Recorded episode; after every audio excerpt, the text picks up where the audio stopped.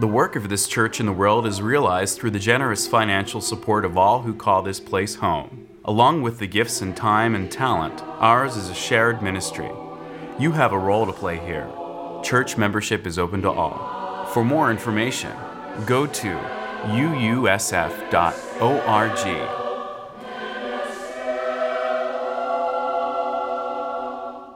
Since we haven't all had the chance to be formally introduced, let me first just say how excited I am to learn and serve with you this coming year.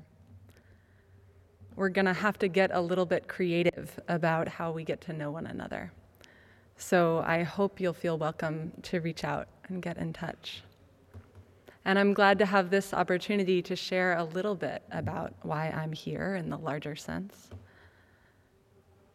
As you may know, I had the great fortune of being raised Unitarian Universalist in a large congregation in Columbus, Ohio.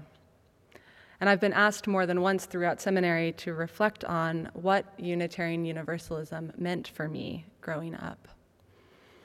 Often I talk about the feeling of standing beside my parents and my sister in the sanctuary week after week, singing Gathered Here or Spirit of Life.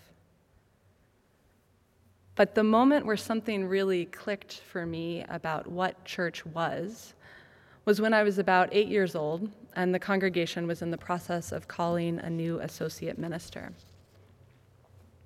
The candidate, Reverend Wendy Fish, had visited our religious education classrooms during her candidating week and demonstrated herself clearly to us as someone committed to the congregation's young people, even more so as warm and fun and approachable.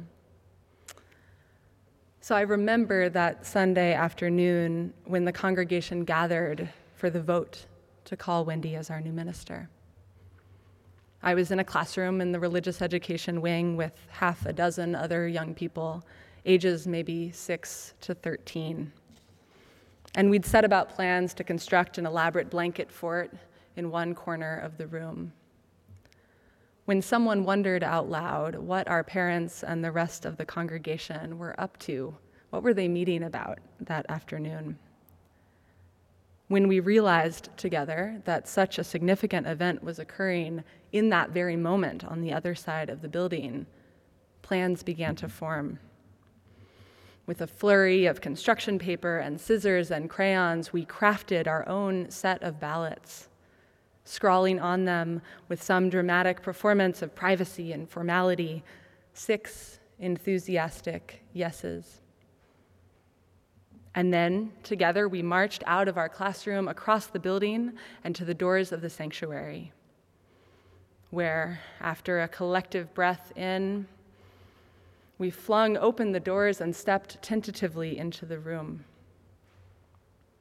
In my memory of it, the room fell silent as we did, and the gathered adults, some 400 of them, wheeled around in their chairs and watched, mouths agape, as we processed down the aisle of the sanctuary in a single file line. Oldest children leading the way, youngest trailing behind them like ducklings, construction paper ballots clasped in each of our hands. And when we reached the front of the room, we defiantly presented our, ba- our, ballots one at a time to the moderator who was presiding over the meeting. And then, having done what we'd come to do, we turned on our heels, strode back down the aisle, back to our classroom, and resumed construction of our blanket fort without much conversation reflecting on it years later with a dear friend who I grew up alongside in that congregation, who was also there that Sunday. We were both slightly incredulous, almost appalled at that memory. Perhaps it is one of those stories where the fish you caught that summer grows a little bit bigger with each retelling. But the essence of what happened, confirmed since by our families, remains just as amazing to me.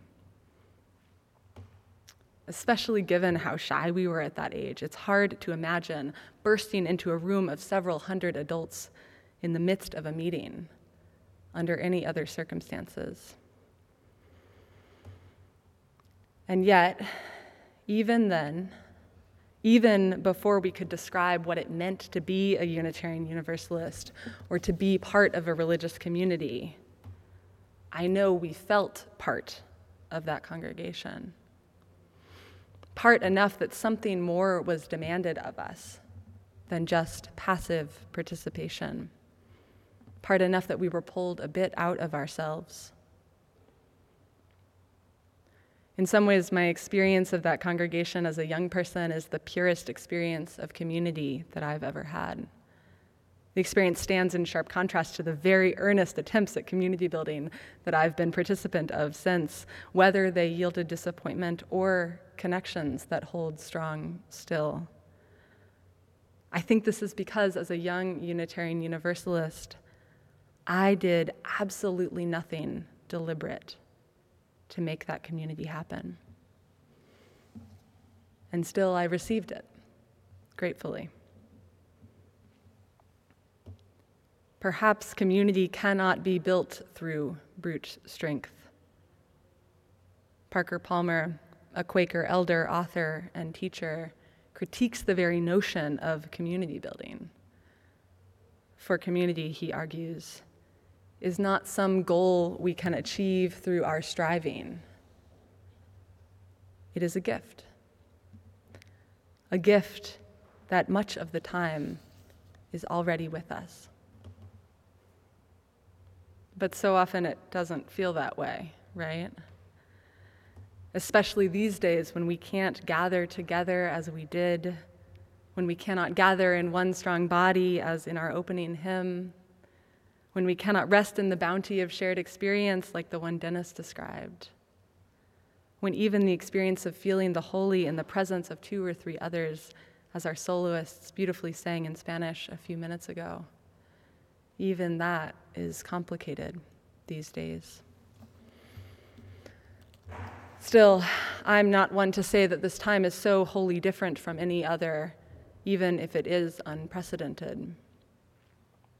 We know that so many of the problems we face now are exacerbated expressions of pre existing conditions. A lack of paid sick leave, for example, on a national level at least, has already been hugely consequential for many. A lack of affordable health care, a failure to honor all workers as essential, a failure to fully honor Black life, while maybe set in sharper relief, exacerbated by the layering of crises we're experiencing. These challenges aren't exactly new.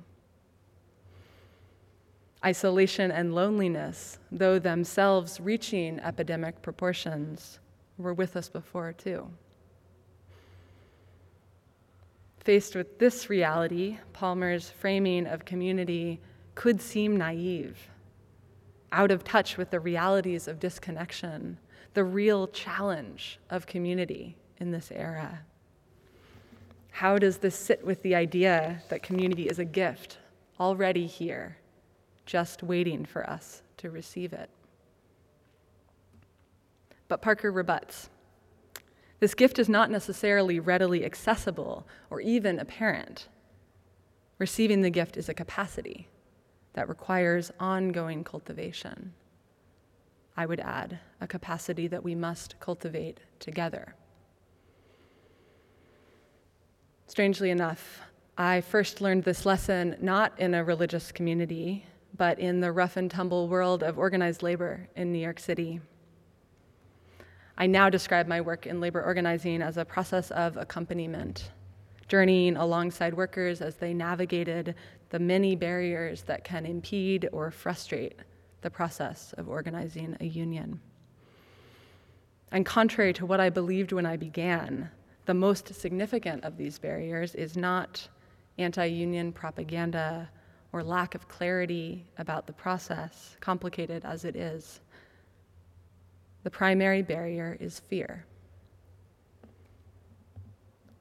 Whether that fear is of retaliation, losing a job, a livelihood, or the ability to support one's loved ones, or sometimes the more amorphous fears of losing social connection or a sense of security or routine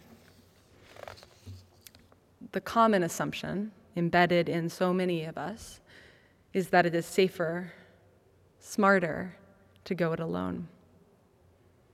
Moving past the barrier of fear then requires a different story.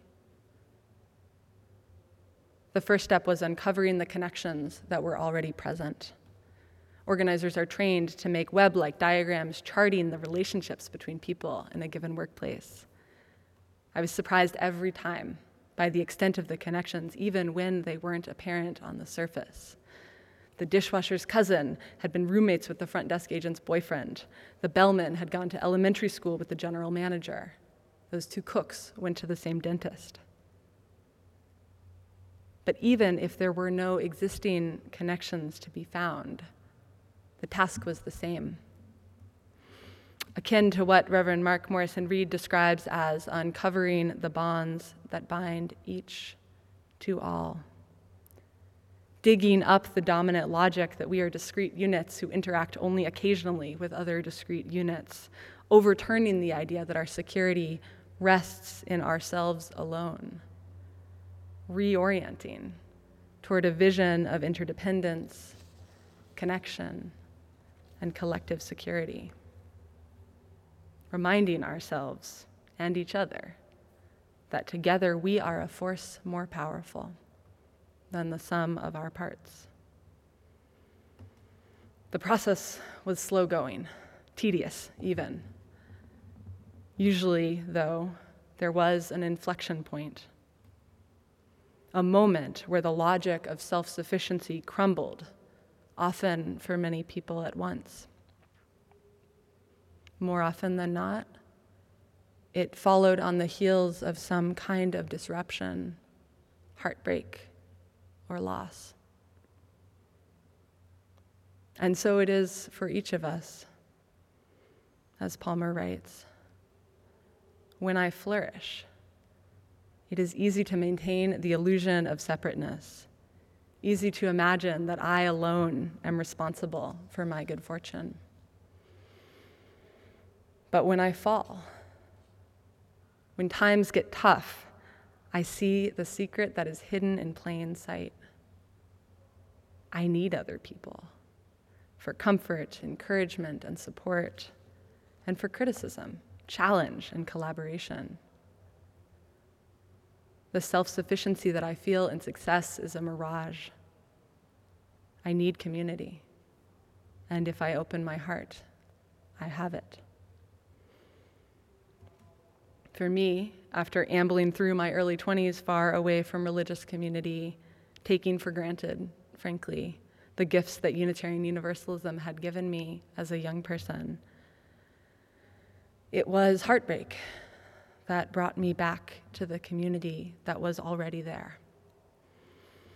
When my family suffered the unimaginable loss of my younger sister, then 21 years old, our community showed up in ways I hadn't even imagined I could expect. In the intensity of the moment and in the long aftermath, I could feel with marked clarity that religious community can be more than the sum of our parts. There was something different about the deft way that our congregation was able to be there, to be present in the moment when our hearts cracked open. Perhaps by virtue of our shared commitments, there was a pre existing closeness, even among strangers. Perhaps we were already a little closer to the core of human experience together. Perhaps we had some structure to begin to make meaning of the impossible I'm not sure why, and I'm not sure it matters. I share this because I know that such experiences of loss inevitably make their way into each of our lives. And when we share in them, when we open our hearts rather than closing them off, is when we tap into the possibility of what we can be for one another and what we can be together just receiving the gift, just opening to our interrelatedness, is itself a courageous countercultural act. We don't have to do anything more. But inevitably, from this place, we do. We are collectively in one such moment now, with the layers of dis- disruption, the accumulated losses, and now with so many of us reeling from the passing of Justice Ruth Bader Ginsburg on Friday, with deep grief, fear, and even hopelessness about the future. May we honor these feelings in ourselves and each other, for they are expressions of our love for the world, of our deep knowing of how deeply our futures are bound up together. And from this place, may we clarify our commitment, anchor in our interdependence, and steady our hands as we rise together, as I know that we can whether it is children and youth parading into a congregational meeting or a group of workers demanding dignity in their workplace. I am buoyed by what I know is possible when we let ourselves be more than the sum of our parts. When we, we will need to act from this place in the coming weeks and months. And I hope that this community can help sustain us through and be a place where we practice being what we need to be for each other as we live into the world we must create. I know that we don't know each other all that well yet. I don't know the stories, the connections, the triumphs, and the failures that make up this community, though I'm eager to learn them. But even in the air of this mostly empty building, even in the Zoom meetings that now knit together the life of this community, I can feel the intangible connective tissue between and among you. Rooted in history and shared commitment, in memory and in music, in the constellation of re- constellations of relationships that weave this community together. So, for all of the ways that community already has deep roots in this place, for its continuous unfurling here and now, under new challenges and with new opportunities, and for all the ways that it may be further realized in the months and years to come.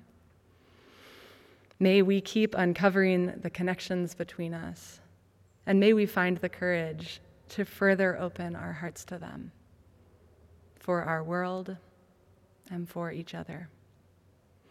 May it be so.